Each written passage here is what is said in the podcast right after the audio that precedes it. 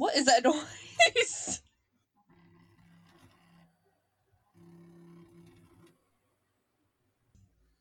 I don't know. That was weird. Weird. Okay. Well, I'll just All crap all right. this out. It's Robert. oh God. Maybe I'll leave it in then. all right.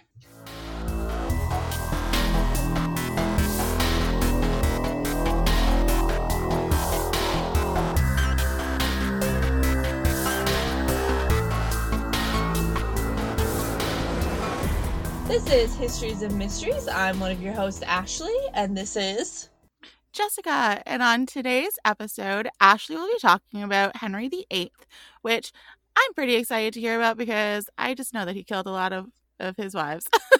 so I don't know much else about him other than that. So I'm fascinated to hear what's happening with that.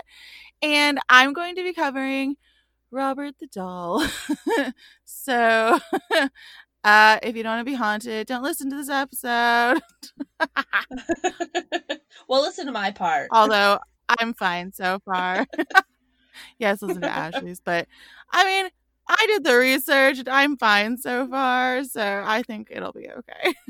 So I have to say, I don't know anything about Robert the Doll, and even um, a couple of podcasts that have done it, one of them being, and that's why we drink, when um did their story, they said at the beginning, like, hey, you know, some people get sick even from hearing this, and I definitely skipped that story.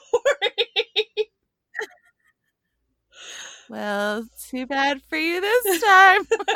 Can't skip it this have to hear time. it directly. And I have to hear it twice since I do the editing. Have fun. Oh, Are you alone tonight? Nope. Nope, I am not. That's good. Me neither. so we started a TikTok. So if any of you want to find us, we're just histories and mysteries on TikTok. We give you little like sneak peeks of our coming stories. Um, I post some different things in there, some fun fact Fridays. I did a first day of fall. Um, so if you would like to follow us on TikTok, please find us, look us up. We're there. We've only got like 12 followers so far, but we're we're racking them up day by day. That's better than nothing. It's one week out, so yes, true. So, we're very excited about it. It's fun. I figured out what the weird sound was. What? It was my um it was my CD-ROM drive for some reason it decided it wanted to open Oh. and my oh. microphone was in the way, so it was making some funky noises. oh. Fascinating. That's never happened. so last week's episode, we talked. You talked about the Black Eyed Kids, and Yeah, when did. I was editing it, I kept having these like weird electronic sounds would come through, and then I would go back to repeat them, and it wouldn't do it. It was really weird. Oh, that's so creepy. I know. I don't like it, so I'm wondering if anything will happen when I'm editing this one. That's so weird. Oh my goodness. I don't like that at all. And didn't I you think like that there was like a black-eyed kid at your door? Oh, my dog started barking. Uh, So I couldn't sleep that night. I woke up at like, actually, I don't think I ever went to sleep. And so around 5 a.m., I'm like, you know what? My husband got up for work. He had already left. I was still up. I was like, I'm not going to fall asleep. I'm just going to get up and edit the podcast. So it's still dark out. I'm by myself. My husband's at work. and my dog started growling and barking, and I about peed my pants. but come to find out the neighbor's dog was out and was playing and barking and so that's what she was barking at. But i was like i swear to god if my doorbell rings right now. Never answering the door ever again. well and i was right at the part where you were talking about the story where the black-eyed kids showed up at that guy's house at like six in the morning. And it was like five something in the morning. I was like oh my oh, gosh. Oh, oh, that's too funny. So my, oh my story this week is not very scary. I mean, it's scary in the way of he murdered lots of people, but it's not like super scary. But I got my sources from Ancient History Encyclopedia, the History Channel, good old Wikipedia, biography.com, and History Extra. So Ooh, I like. History Extra. Did you subscribe? I did not. Oh, you should use my login next time I'm subscribed to it. Oh, okay. Perfect. I subscribe because of the podcast. Gotcha. So I would like to kind of preface this by saying that I've always been really fascinated with this time period. The Catholic Protestant War just fascinates me and kind of how the politics behind it kind of really pushed this war ahead. Um, but, and I've talked about it two other times on this podcast, I'm telling you, if you haven't seen The Tudors, you have got to watch it. It's so good. And it's like what really made me interested in Henry VIII. And it's pretty historically accurate. Like, obviously, you know, the conversations aren't, but they follow it pretty historically throughout. And um, Jonathan Rhys Myers is. Well, I mean, it's not very historically accurate because he's not as attractive as Jonathan. Well, he's not as attractive as Jonathan, but he was very attractive in his day. So it was a good casting. And the um the last season of it I felt kind of rushed it. Um, but I think that's when Jonathan started really having problems with alcohol. And so I think they were trying to get this series done. Um, so they kind of rushed through the last season, but it's still really good. So but if you're not a huge fan of history or Henry VIII, it doesn't. If it doesn't sound like your cup of tea, I'm telling you, you got to give it a chance. His real life story is crazy. It's it's just like a soap opera. It's great. So we're gonna get into it. So It's a good thing they made it kind of like a soap opera. yeah, it's totally a soap opera. I think it was like originally a Showtime or HBO or something series. There's a lot of sex in it, so probably not like a family friendly show, I should say, but it's real good. and it's got Henry Cavill was Henry Cavill, was that how you say it? Cavill? I think so. Cavill. Henry Cavill. Cavill, yeah, he's Ugh. in it. He's gorgeous. I adore him. I just watched the um that Enola Holmes movie. Oh yeah, is it he's good? playing Sherlock and uh, uh I I feel like it was like a weird um like sequence of events, not just like I felt like it was kind of rushed. Like it should have been I think it was like a 2-hour movie, but like I just feel like it like I don't know, the whole thing of the movie was like her trying to find her mom and then she got sidetracked in the middle of it and then like the last 15 minutes she like saw her mom like you know so Yeah. spoiler alert gotcha. but yeah uh, so but henry cavill as sherlock holmes oh oh my goodness oh one and this Give one he's that. in like give me a movie period clothing, so super sexy, and you get to see his butt. So okay, so Henry was never meant to be king.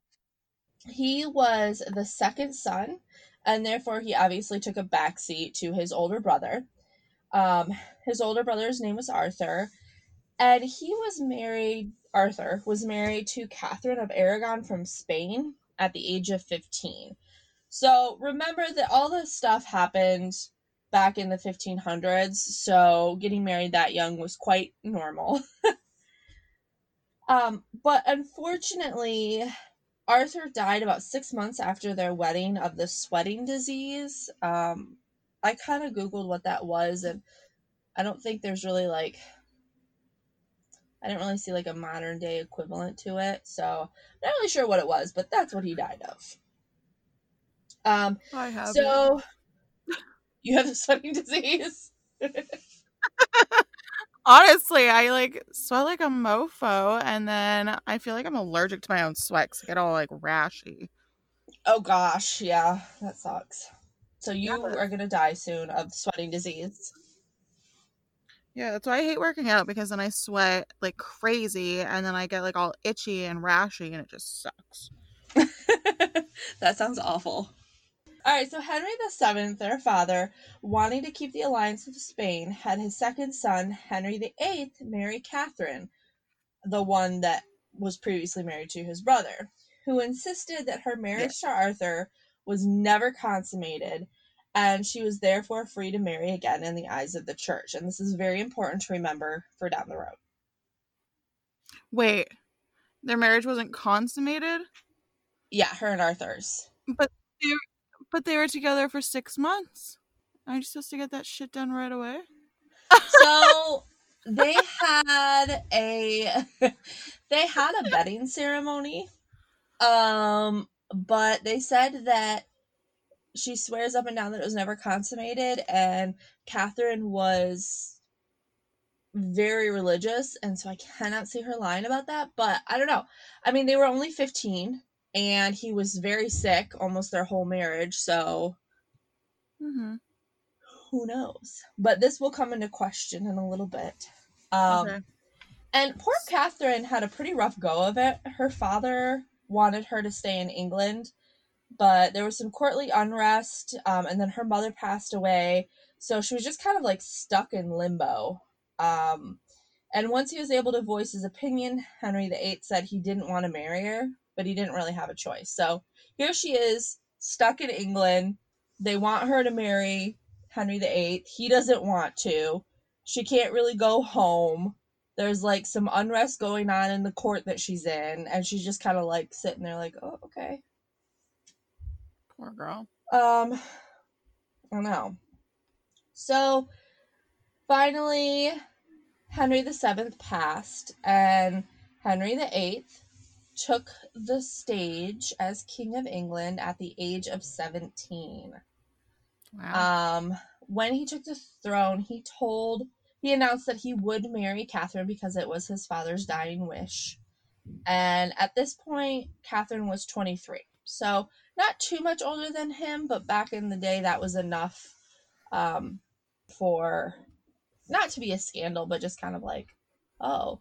And it's so funny because it is known that she was older than him, and I always thought she was like really like a lot older than him. And they even the actress that they have cast for her in the Tudors is quite a bit older than jonathan rhys myers. And so i was picturing this like middle-aged woman and she's only 23 That's crazy. but yeah so when they got married henry was very athletic he was taller than six feet um, he was known to be very handsome and charismatic people liked him he was um, pretty intelligent. He liked to write poetry and sing songs, and he actually released a song that was really popular throughout the kingdom.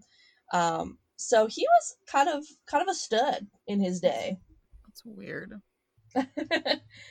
and Catherine and Henry obviously started to try to have children because that was, you know, the main job of the queen is to provide an heir. And unfortunately, they conceived three stillborn children. Um, and then one son who died a few weeks after birth. And finally, a baby girl named Mary, Whoop, who we all know as Bloody Mary. I'll talk about her next week. Yeah. Yeah, she was um I'll, I'll get to her a little bit later, but she's an interesting character. So um all in all their marriage was pretty civil. I know that Catherine would often talk about, you know, um uh political things. I was couldn't think of the word. um they would often talk about like political things and she wasn't one to be silent. She was devoutly Catholic um, and she raised her daughter Mary to be Catholic as well. Um, but and and I think in some way Henry really did respect Catherine for a while. They were married for um, a few years, and all in all, people said it was pretty civil, pretty happy. You know, they had obviously they had marital relations since they had you know all those stillborns and miscarriages. So I think it was altogether just a pretty amicable marriage for the time. That's good. Um, yeah, but Henry did take mistresses, um, which was pretty common back in the day for the king to take mistresses, and Catherine was able to look the other way. But one of these mistresses got pregnant by Henry and had a son. Ooh. Yeah, so he has this son by a mistress. He immediately claims him. Um, he doesn't illegitimate, he's legitimate. Um, and he is raised pretty wealthy and well off. So we fast forward. So Henry's 34 now. Um, so he's been married to Catherine since he was 17. He's now 34. He's been doing a lot of the like battle He Man stuff, and he's like, yeah, you know, I'm awesome. And um, from what I've read, you know, most kings were pretty full of themselves, but I think Henry was was feeling himself pretty well. So Little small man complex. well, he was taller than six foot, so he wasn't really small, but I'm not talking about his height, you wackadoodle.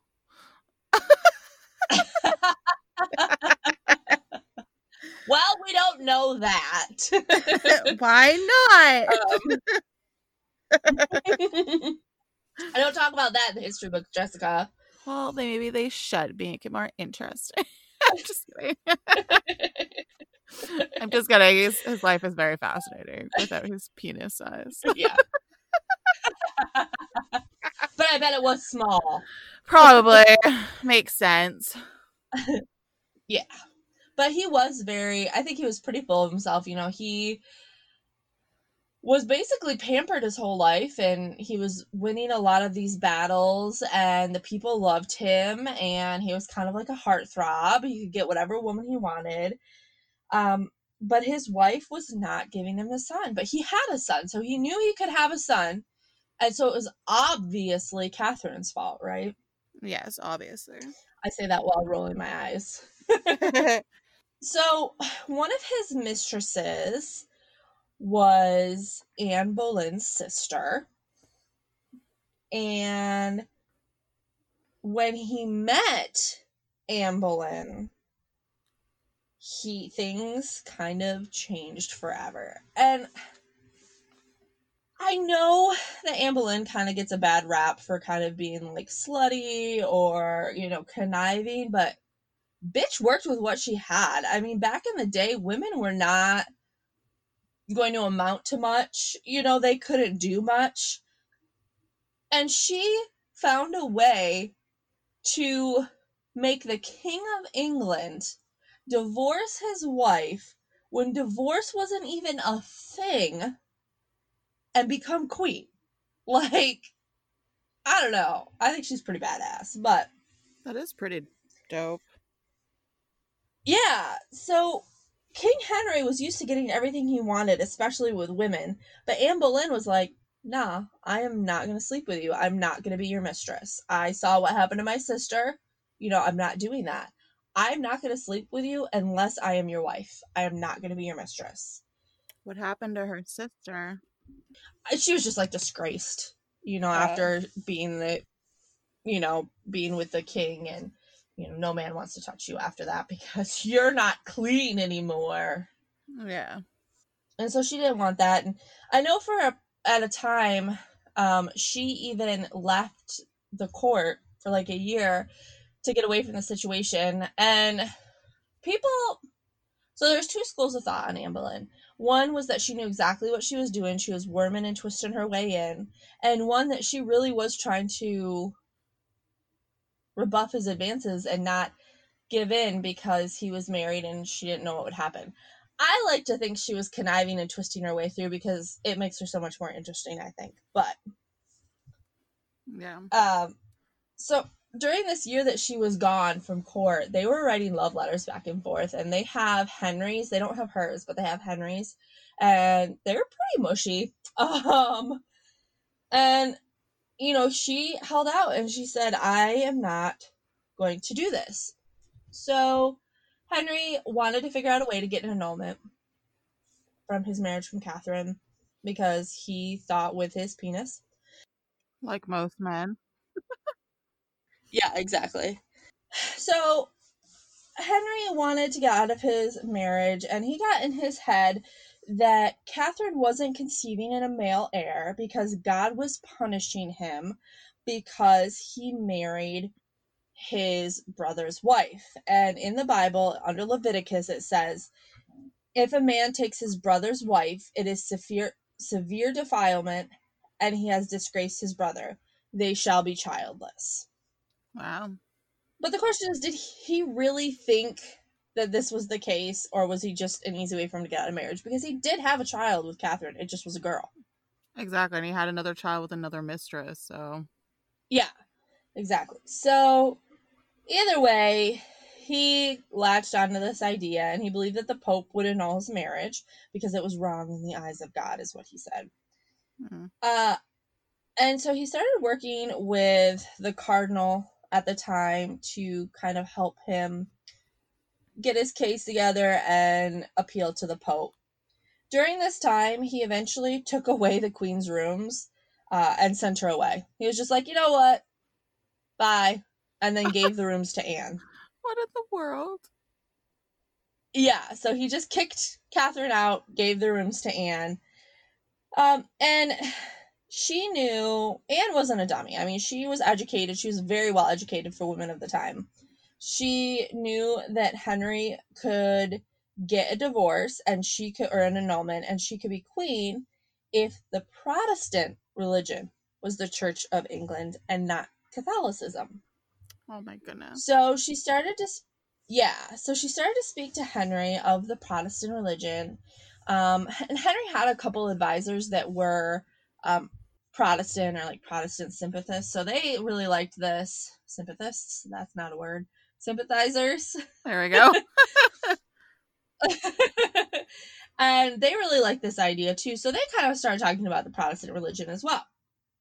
Um, now, mind you, at this time, England was deeply, deeply entrenched in the Catholic Church and the Pope. Henry was deeply religious, believing that God appointed him as king, and even wrote a book attacking Martin Luther and his church, the Protestants, earning him the title of Defender of the Faith from the Pope. So, very involved in the Catholic Church. And Henry believed that the Pope would grant him his annulment and everything would be fine. And, um, you know, it wouldn't have to come to that. But it was just kind of bad timing because Catherine's nephew, who was at this time the Holy Roman Emperor Charles V, was against this idea. And they had taken over Rome. And so the Pope was kind of at their mercy. So he kind of had to do what they said. Um, so he decided that he would not grant Henry's wish, um, which was basically telling a spoiled child no. So Henry threw a fit and put the cardinal that was helping him on trial for treason. And the poor guy died in jail waiting his trial. That's horrible. yeah. People. Um and I know. And in I don't know much about um Cardinal Wolsey, but in the Tudors, they don't make him out to be a great guy. He seems very corrupt, and I think he was pretty corrupt at the time. Um, but still, that's not really a great reason to die. No, like a toddler being told no. Exactly. so Henry appointed a new cardinal, which, which I would not want to be that guy. I'd be like, no, thank you. Um, but this new cardinal said, Hey, you shouldn't have to answer to the Pope. You're the king. And Henry was like, Dude, you're so right. So Henry declared himself head of the Church of England. oh my He's goodness. like, You know what? England's going to have its own church. I'm going to be head of it. So no one is above me but God. Yep, small man complex. yeah. uh, during this time, he married Anne in a secret ceremony. Um, mind you, he was still married to Catherine. So, did Anne not know this, or No, she knew, no? but she wanted to be queen. Okay. okay. Yeah, so so he married Anne in a secret ceremony, and then four months later, his marriage was officially annulled to Catherine by Thomas Cranmer, um, the archbishop that was appointed by Henry. Then, with the passing of the Act in Restraints of Appeals, um, it was saying that that was the act saying that Henry was the head of the church. Catherine couldn't appeal. Who do you appeal to? Henry. He's the head of the church now. Not going to matter. Uh-huh. So, yeah. So she couldn't appeal. The annulment was finalized. Her daughter Mary was declared illegitimate and she was stripped of her title. Mhm. At this point, Henry also started tearing down the monastery, the Catholic monasteries throughout the throughout England and taking their wealth for himself. So, um I don't think I think the Catholic monasteries were pretty corrupt at this time, so I think they were pretty wealthy, and so he was taking all their wealth and just lining his own pockets with it. Understandable.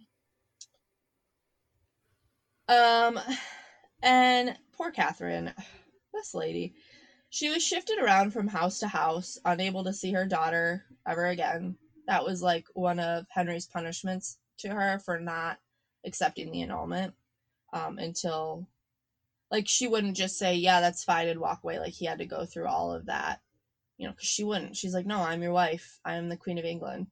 And he was like, All right, well, I'm making up a new church. So, Yeah. so he yeah. So he shifted her from house to house. She wasn't able to see her daughter. Um, finally she was confined to her residence and died three years after the annulment. Well, that's sad. um, yeah and some say that she was poisoned by anne or henry. Um, and some say she died of cancer.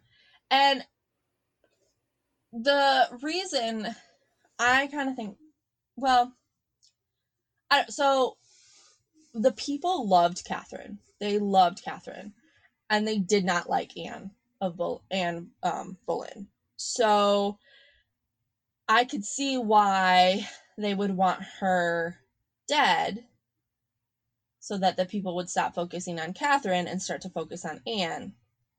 Um, but I do know that apparently her during the autopsy they found that her heart was black which is a sign of some kind of rare cancer, I guess modern doctors say. So I don't know, poison or cancer, unsure, but I do know that the next day, Anne and Henry, the next day after her death, Anne and Henry wore yellow, which in England is a color of celebration. In Spain is a color of mourning. So why they decided to wear it, we'll never know. But they also held a lot of festivals to Oh. celebrate her death. well, that Yeah. I guess solves it. Yeah. so now that Anne and uh, Henry are officially married, Anne gives birth to Elizabeth the First, aka our Virgin Queen Elizabeth, who we all know so much about. Oh, I talked about her. Yeah, you did. I forgot about her that. Yeah. Fun. Okay. And I think in a lot of ways, Elizabeth kind of turned out like Anne, like feisty, smart, opinionated. Um, and Anne was not the meek, feeble woman that she was supposed to be at this time, you know, just quiet, into fashion and jewelry, just be the queen, you know, don't have anything to do with politics. But she wasn't like that. She was opinionated. She would talk to Henry about it. Um, and so this caused a lot of tension between her and Henry because Henry didn't want to be told anything from a woman. Of course not. Yeah. And she also only gave birth to Elizabeth and had three miscarriages after. So again, he was still looking for that male heir that he wasn't getting. And we know he wanted that more than anything. So guess what? His eyes began to wander to other women. I'm confused. though. Like, doesn't he have a male heir? Like, So he has the one that the one that he had with that mistress, but he his claim to the throne could be questioned easily uh, because of the fact that it was not he was not conceived in marriage. And back then, the heir conceived in marriage would be a lock to the throne. But if you're conceived from a mistress, some kings wouldn't even recognize you. They'd be like, "Nah, you're you're illegitimate. You don't even get anything." Hmm. But he made him legitimate, so I'm just confused. He did make him legitimate, but if Henry were to die, you know, because that's when his heir would take over, Yeah. there's a lot of people that could come to say that he's not the rightful heir because he wasn't conceived in marriage, but so and so's the rightful heir because, you know, he's the king's nephew and he's full blood royal or whatever. Okay. So it's just yeah, it's it's just not as solid as a son from the marriage of the king and queen would be. Okay. So he was really looking for that. Um, and so while married, he began courting Jane Seymour. And he decided that he wanted to marry her instead. He, he was over Anne. So this woman that he literally separated the country from their church for, he was over it. And he needed a reason, though, to end his marriage with Anne. So, one story said also that Henry gave a locket to Jane with like his little photo in it, and she would open and close it around Anne, and Anne would get really pissed and ripped the locket off of Jane's neck. So, Oh. Anne was not okay with his mistresses. No, clearly not. But Henry started to say that he was forced into this marriage with Anne by means of deception or spells. Oh my goodness, she's a witch. Yep, exactly. And Jane was moved into the royal quarters as a further slight to Anne. Um, and Anne's brother was also denied a prestigious court honor. So Anne kind of knew this was it. You know, Jane had taken over, Anne was on her way out. Uh, she had false claims of adultery, incest, and conspiracy made against her. And there is a character in here named Thomas Cromwell, and he was an ally of Anne, um, but she started to pass a legislation called the Poor Law, which stated that local officials must find work for those who were unemployed.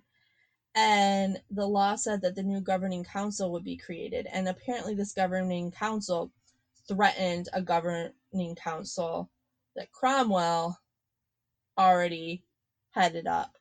So he saw Anne's legislation as a threat and wanted to get rid of her. So some people say that he was the one that kind of started these rumors, and some people say he had nothing to do with it. Again, we'll never know. Yeah, men. But they did claim that she had an I know. They did claim that she had an incestual incestual? Is that a word? Incestual? Incestual? Incestual? incestual relation incestual yeah relation with her relationship with her brother but there's Ew. zero evidence of that i think they were just pulling at straws so they threw her away into the tower awaiting her trial and she was unanimously convicted and off with her head it went so she died Man, how old was she? She was. I don't know, Jessica. Hold on, let me look it up. How old? Boleyn when she died. 29. Wow, that's young. Yeah, so Anne Boleyn was 29 when she died. Wait till I get to his second to last wife. Whew. Um, so within days of Anne's execution, Henry was married to Jane Seymour. Which at this point, man, I would not want to marry him. I would be so scared. He threw away his first wife, murdered his second wife. Yeah, just be so paranoid. Yeah. And she did something no other woman had been able to do. She gave Henry a male heir who they named Edward the Sixth. Oh, him. That was a dramatic response. Um, so Jane Seymour was only with Henry for a year and a half um, before she died. Uh, she died of childbirth complications from having Edward. Um, Henry always said that she was the love of his life, but I kind of think she just wasn't a lot around long enough for him to get sick of her. Yeah, I mean, he gave her gave him a son, so yeah. So I think that he just kind of rested it on that, like, oh, she gave me a son, and then she died afterwards, so he didn't have to like deal with her. So, um, and because she was never, because she wasn't married to him very long, she was actually never crowned queen. Oh shit! So she never got that title. So, is like his Edward would be his legitimate heir though because they were married. Yes. Okay.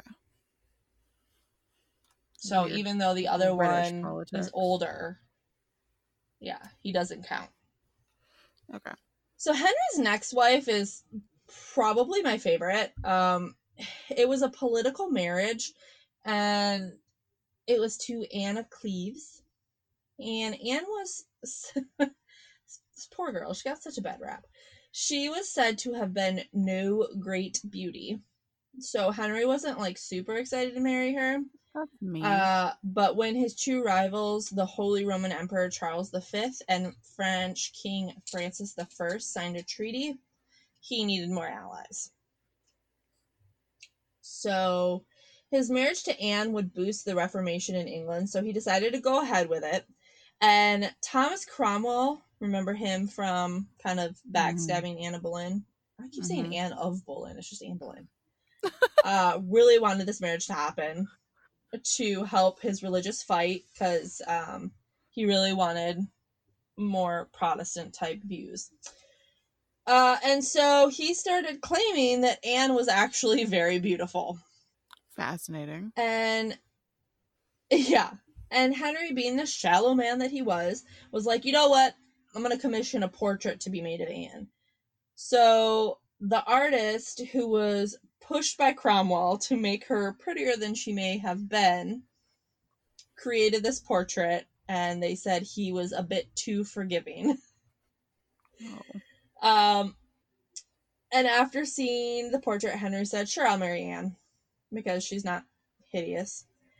And when she finally arrived at the castle, Henry was appalled. He said that she smelled and had saggy breasts. Ew. I can't even find her portrait. And it's not I so people said that she actually wasn't that ugly. She and before she had married Henry, she was known to be kind of pretty. I mean, nothing like to write home about, but not hideous by any means. I think her portrait's in the Louvre, but I'm not oh. sure. She's pretty. Yeah, I mean, she's not like you know, she's no Jennifer Aniston, but she's, you know, she's more attractive than he is. Oh, for sure. I'm gonna get into that right now. Um, so many historians also think that he thought her to be so ugly because he already had eyes for another woman, uh, Catherine Howard, who would be his next wife after Anne but he wanted to have this political marriage to get more allies. Um, and so poor Anne was forever known as Henry's ugly wife because of his reaction to her, even though, like I said, I don't know that this was necessarily accurately portrayed of her. But yeah, yeah. she's known as the ugly one. And um oh, and so Henry was yeah, so Henry was super pissed that she was ugly Okay, but let's talk about Henry at this time. So Anne was 24. Henry is 48. He had a pussing, decaying wound in his leg from a jousting Ew. accident from years ago. Yeah, and I guess this was like the second time that he got wounded in the same spot, so the doctors couldn't get it to heal. They couldn't get it to close. So basically for the rest of his life. And this happened when he was relatively young. I think it happened in like 37 um 1537. So he was relatively young at the time and it just it just never closed up. So over time, more skin was decaying, the infection was getting deeper and worse. It caused him a lot of pain. Good. Um, and so he was said to have smelled really bad because he smelled like decaying flesh. Bleh. That's gross. Yeah. So he was 48, smelled of decaying flesh. Um, when he became king, he was 17, and his waist was 32 inches, or um, 81 centimeters. so, like, duh, he was skinny. He was 17. He was athletic. Weren't we all at that time, right? Um, But at the point he marries Anne, he is 52 inches, which is 132 centimeters, which no fat shaming. I mean, you do you, No. boo boo. But probably don't be smelly, old, and pretty large and be talking about this 24 year old and how she has saggy breasts. no, that's rude. So Henry wanted to find a legal way to avoid the marriage because I'm sure treaties had already been signed by the time she had gotten there. You know, things were already forged and moving. And so he wanted to find a legal way to get out of the marriage, not have it happen to avoid it. Um, but he really couldn't do so without upsetting his alliance with Germany, and he needed that alliance. So instead, he did what any normal man would do. Um, and arrested the Thomas Cromwell, who really pushed the marriage, uh, for multiple charges and then executed him. Oh my. Yeah. So, as for Anne, I think they were married for about six months. Um, he had her removed from court and stay in Richmond Palace, where she learned that her marriage was being called into question because she was once betrothed to another man. And so apparently that became a thing. I don't I don't know. Um, but again, these women are not dumb. And Anne was like, you know what? Go ahead, you can have your annulment. I don't want to end up like your other wives. Like, you're good. Yeah. We can be annulled. It's cool, dude. And it worked out for her. She was actually treated really well after this. Um, she got to keep all of her royal jewels. Um, she got to keep the Richmond Palace. Henry gifted her with several other properties. Um, She was given the title of the king's sister, which put her above all others except for his children and like whoever he married. Um, Wow. and one of the residents he gave her was Anne Boleyn's old residence. Ha! That's so funny. I know. And apparently, her and Henry remained pretty close friends. Um, and she would come to court often. She was close with his daughters, Mary and Elizabeth. Um, and Anne outlived Henry. And then when Henry's son took over, he took away some of her properties and kind of viewed her as a nuisance. But then when Queen Mary became queen, because she was so close with Anne, she once again was privileged um, and died of a quick illness at the age of 41. So she did the best out of all his wives. Yeah, that's weird. Yeah. So just granting his annulment, she led a pretty happy life. Good. So back to Henry. Because he's still got two more marriages to go. Oh my goodness. So 19 days after his annulment to Anna Cleves, he married. Are you ready for this? Sure. Because at this point, he's 48, 49. Okay. He married 17 year old Catherine Howard. Ew. Yeah. Um, so Catherine was 17. She was naive. She was young. She was dumb. I mean, she's a kid. And Yeah. She had an affair with Thomas Culpepper. And some people took notice and began blackmailing her to keep her um, to keep her secret. So you know, do this for me, or I'm going to tell. And she was also supposedly with Thomas before her marriage to the king. And when news of this found, they also found a love letter in Thomas Culpepper's room from her.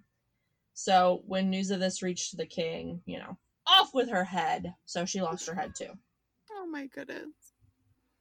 So poor girl 17 killed. Mm-hmm. Um, Henry's final wife was Catherine Parr.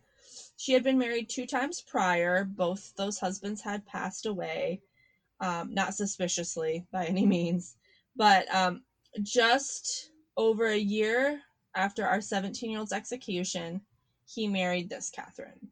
And Catherine was really well liked. She had a close relationship with Henry's children. She even got him to legitimize marrying um, Elizabeth.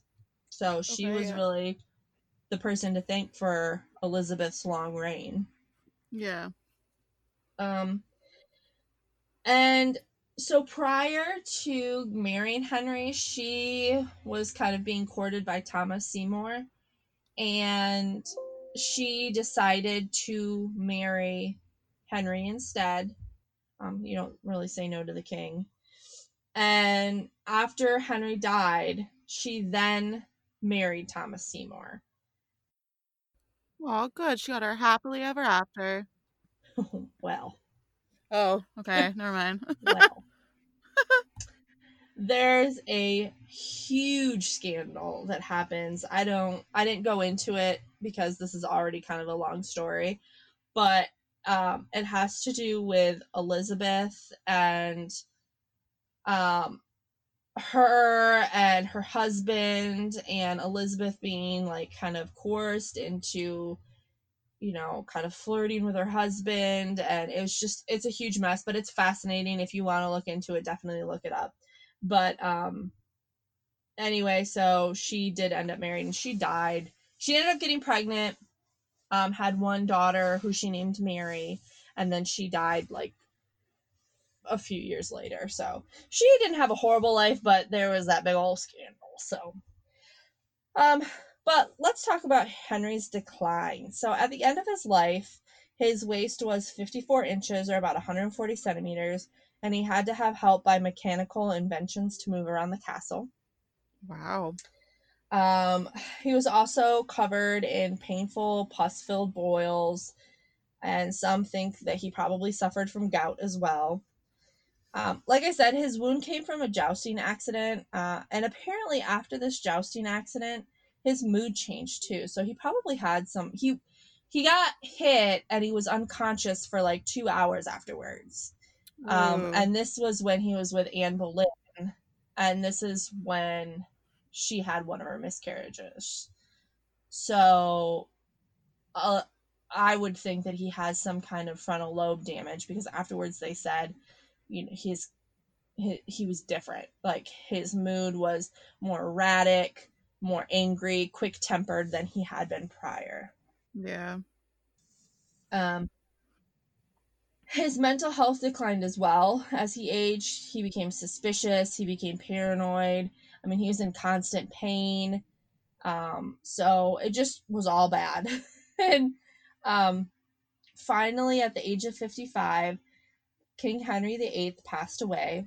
Um, his son took over, King Edward, at the age of nine. So I think Jane Seymour, who was, um, or I'm sorry, not Jane Seymour, Catherine was his like regent for a little bit because he was so young.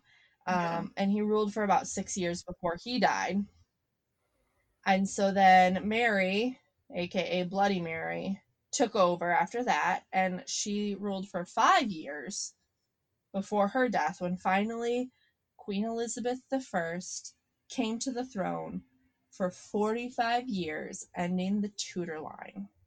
Nice. And that's the story of Henry VIII. Woohoo! Very fascinating. Crazy.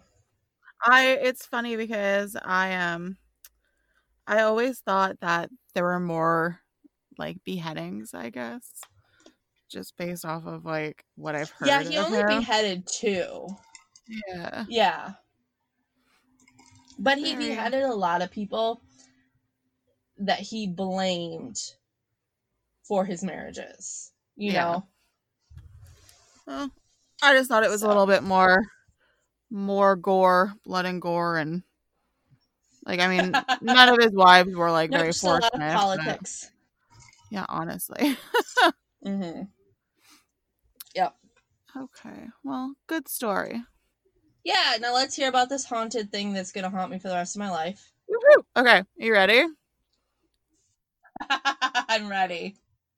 I am going to be talking about Robert the Doll, as we have mentioned. Um, and I got my sources from All That's Interesting because we all know I love them. Um, the author's name is Katie Serena. And then I got it from atlasobscura.com. The writer for that was Andy Wright. Uh, Ghosts and Gravestones of Key West. Um, and then Film Daily. Uh, and the writer was Ashley Makey. So Mm, I'm fellow just going Ashley. to pop on into it because this is a, a bumpy it's a short ride but it's a crazy ride so Short but bumpy. yeah i got like full body shudders when i was researching this so hopefully you do too Cool. So, since 1904, this doll has been blamed for mischievous acts in Florida and it has a long list of alleged crimes. Now, if you've never seen a picture of Robert the doll or even heard of him, he is not what you would think when you picture a regular doll. Have you seen a picture of him, Ashley? no. Look it up. Look up Robert the doll. It's gonna be on my phone now. Oh God, why? oh my!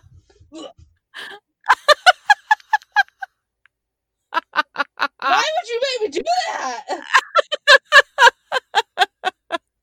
For that reaction, Why does he have so many holes in his face? right?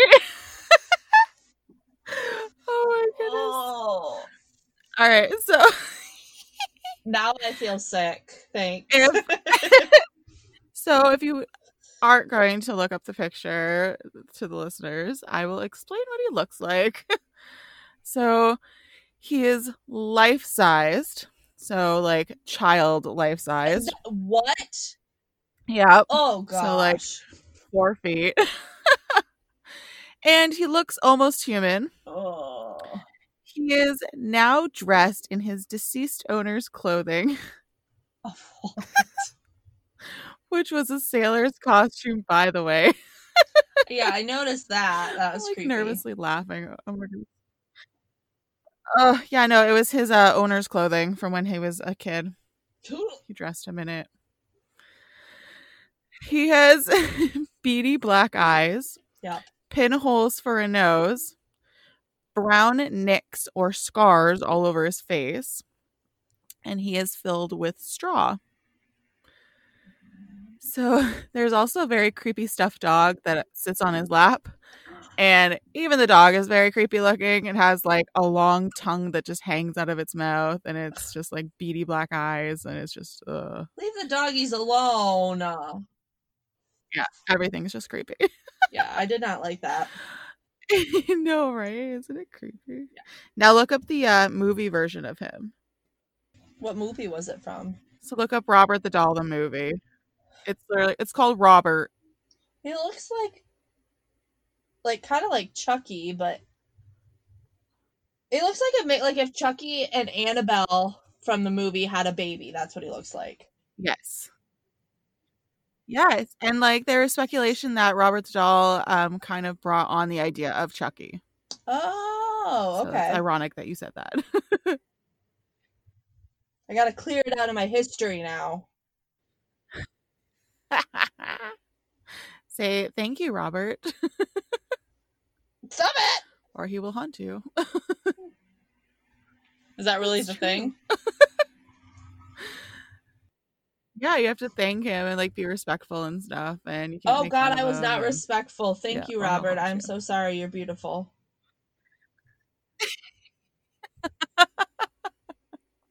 She means it, Robert. The legend says that he isn't just a haunted doll, but he that but that he is malevolent and he likes hurting everybody around him. Now, where did this evil doll come from, you ask? So There is debate on whether it was given to Robert Eugene Otto, who I will be referring to as Otto, as a gift from his grandfather from Germany. It's a mean grandpa. Sure, he looked nicer back then. or whether it was given to him by a maid in retaliation, as the family was known to mistreat their help. Um, and she cursed the doll with voodoo mas- magic, thus creating this malevolent entity. So, on her way out from being fired, she gave this doll to Robert as a gift. So, there's like those two different stories. Um, yeah. So the researchers the researchers at the museum that he's now housed, Fort West Martello Museum, if anybody wants to go see him, presume he was never intended on being a doll in the first place. So like he wasn't mass produced. Like, like he's a very unique doll in that he was the only one made. So he was likely part of a window display of clowns or gestures of jesters, which kind of suits his mischievous behavior, but also kind of makes it creepier. yeah, I don't like any of that. So, yeah, don't like that. Before our beloved Robert the doll became the thing of nightmares he is known for today, he was Robert Otto's best friend. He named the doll after himself. However, the original Robert went by Gene, or I'm going to call him Otto. He put it in his own clothes and he brought it with him wherever he went. That's a creepy little boy. Yeah. Like naming the doll after yourself. That's just a And like carrying him around and dressing him in your clothes. Like that's weird. it was his best friend. So this part's so creepy. So his parents um would catch him whispering to Robert. And they thought that this was like all in good fun until they eventually heard a deep voice answering back. What? Yeah, like a voice that like a child of his age like could not register with his vocal cords. Oh, that gave me chills. right.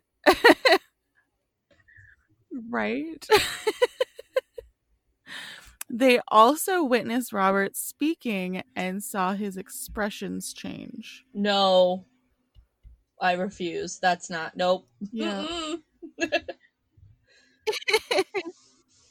Yeah. So this friendship obviously was turning into a very unhealthy one, with Otto referring to Robert in the first person as though it wasn't a doll at all, but a live person. It even got to the point that Otto made a special room for Robert in the attic, equipped with furniture, toys, and a teddy bear. No. I'm getting so creeped out. It's just like full body chills again. I mean, even if this doll wasn't malevolent, like this is just a creepy ass kid. Oh, yes. Eventually, things took a turn for the worse around the Otto home. One story is that Otto's parents woke up in the middle of the night to Otto's screams for help, and when they went to check on him and were finally able to get the locked door open, Otto was surrounded by overturned furniture, and Robert was sitting at the end of his bed staring at him as Otto was curled up in a ball of fear. So, just have lovely old Robert sitting at the end of the bed staring at Otto. And Yeah, all this like furniture is just like scattered around him. Yeah, especially in the middle of the night. Yeah, I'm definitely making a face right now that you guys can't see. yeah, that's why she's not reacting because she's just making faces. It's not a happy face. she's not comfortable right now. it's a very uncomfy face. Oh my goodness. Uh, other strange things started to happen, such as mutilated toys showing up in the house, with Otto simply stating, Robert did it. Ugh. or Yeah. Otto did it and he's just a creepy serial killer. Exactly. One story states that Otto's aunt, who was living with the family at the time, suggested that Robert be locked up in the attic. That very same night, Otto's aunt died in her sleep. No. Are you kidding me? No. That's terrifying.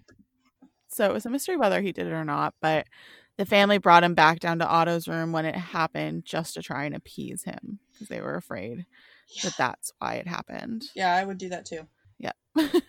when Otto grew up, he studied at the Academy of Fine Arts in Chicago and the Arts Students League in New York, where he met his wife, Anne. He then went back to his childhood home, being reunited with Robert. And if anybody's wondering, Otto's home is now a haunted bread and, bec- bed and breakfast. Where where is it located?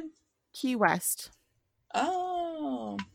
Otto supposedly, once he moved back into the house, resorted back to his old ways around Robert, which included carrying him around and giving a place to sit at the dinner table and having him sit in a chair beside their bed at night while they slept. Okay, I'm sorry, but if my husband, a grown ass man, is carrying around a little boy doll with him everywhere, I'm out. Right? and like, especially having him like sleep next to you in bed, just like staring at you. Oh, no, thank you. Yeah. Not not down for it. No. and so his wife felt really uneasy around Robert, but she couldn't quite put her finger on it. So she had Otto lock Robert upstairs in the attic. Ooh, he don't like that. No, he doesn't like that. But I mean, he was locked like up in the attic in a box while Otto was at school for years, Oh, and like nothing happened to his parents. So, Okay. um, yeah. So I don't know. I think it was just that one like incident with his aunt, and I think it was just a fluke, but Gotcha. creepy coincidence. Yeah. Now that Robert was no longer being carried around by Otto everywhere he went, he took up a permanent seat in a chair facing out of an upstairs window where he would where he could be observed by passerby below. It seemed though that Robert was not happy with his new residency, and visitors to the home would hear pacing back and forth, footsteps, and devilish giggling up in the attic. I would not be a visitor to that home. No. And it was like devilish child's giggling. Ooh, no, thank you. Ugh, gross. Um, I like this story. A story goes that a plumber was working on the home when no one else was home, but he could distinctly hear children's laughter.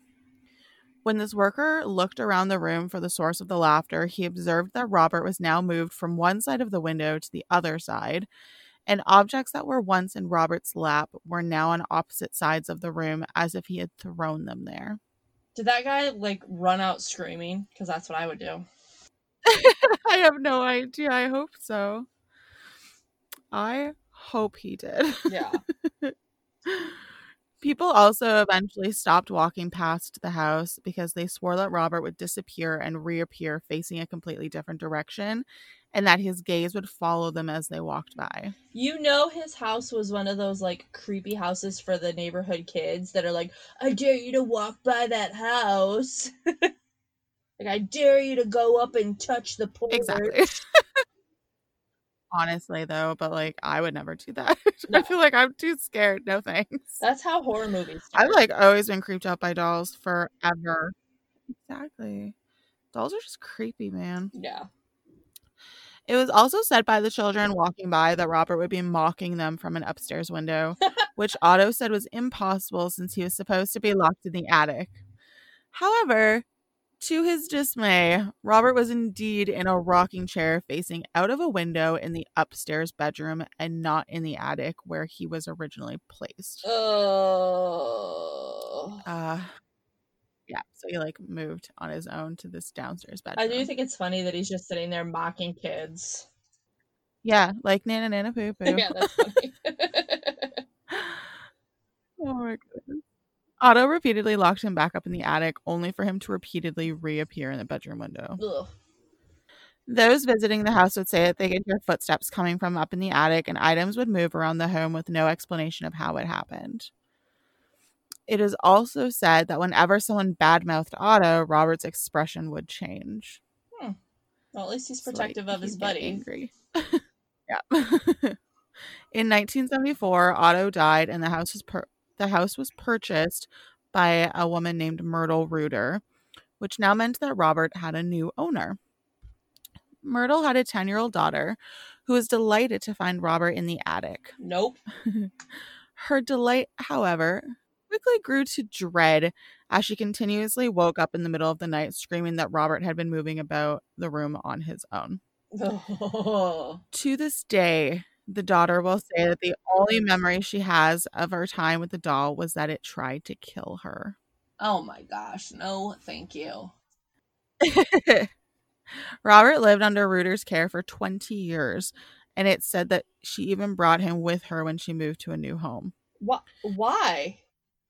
I don't know. She's a wackadoodle, I guess.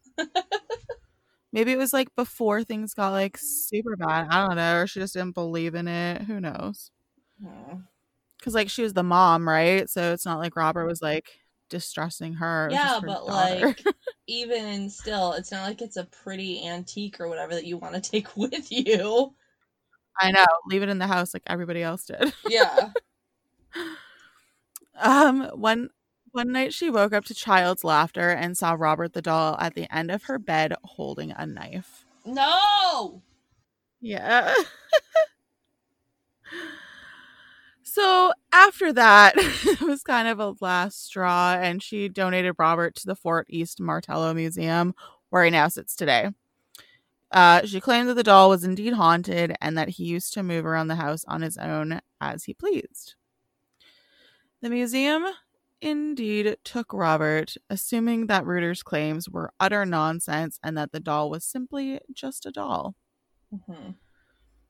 Almost immediately, though, like hundreds of people lined up to see Robert, and even stranger letters being addressed to Robert began arriving at the museum. He can't read.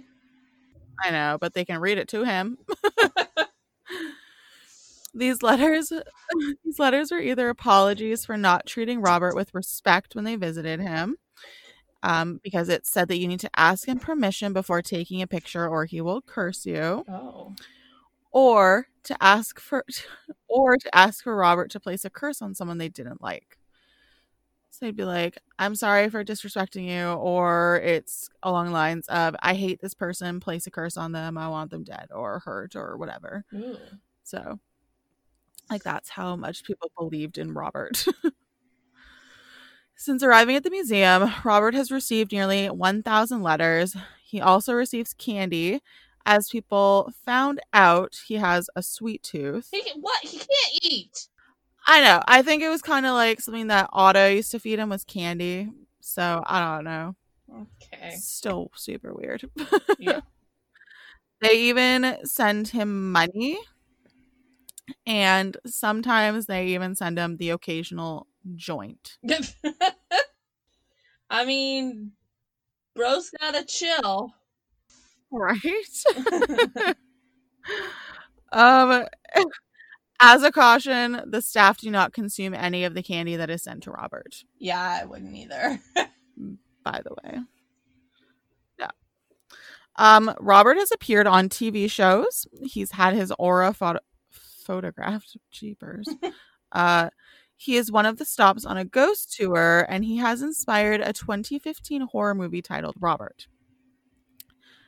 Like Annabelle, however, they did not use his true likeness in the movie, which is frustrating because I think he looks a lot creepier in his true form. yeah.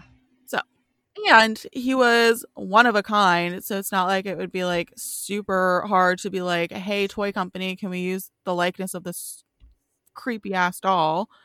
Yeah, because I feel like the one in the movie is more like Hollywood cinematic. Like it doesn't look as real or as unassumingly creepy as the real one. No, that's the problem. Like, yeah. sorry everyone. Uh, the original Robert is just like so unassumingly creepy. Like, Yeah. he just looks like an innocent child's toy, whereas the Robert in the movie looks like the sinister, creepy ass ventriloquist dummy. Well, that's Like- kind of the same thing with Annabelle. Like Annabelle in real life is a Raggedy Ann doll, Yeah. which is super, you know, normal, and in the movie she's like a creepy one. Yeah, and it like like it I it makes sense because like my husband explained it to me that um like Raggedy Ann dolls were so are still like being sold, right? So they're still super popular. So if you put this movie out where they're not like about this like yeah. creepy ass Raggedy Ann doll, nobody's gonna want to buy a, a Raggedy Ann doll anymore, or Right. the creepos are gonna want to buy more. so yeah so i just i just it doesn't make sense to me because robert the doll was so unique yeah. but i mean i guess they could be afraid of like using his photograph without his permission or whatever right so Yeah, I mean, like, if you're a director that really believes in that, then I probably wouldn't want to use his likeness either.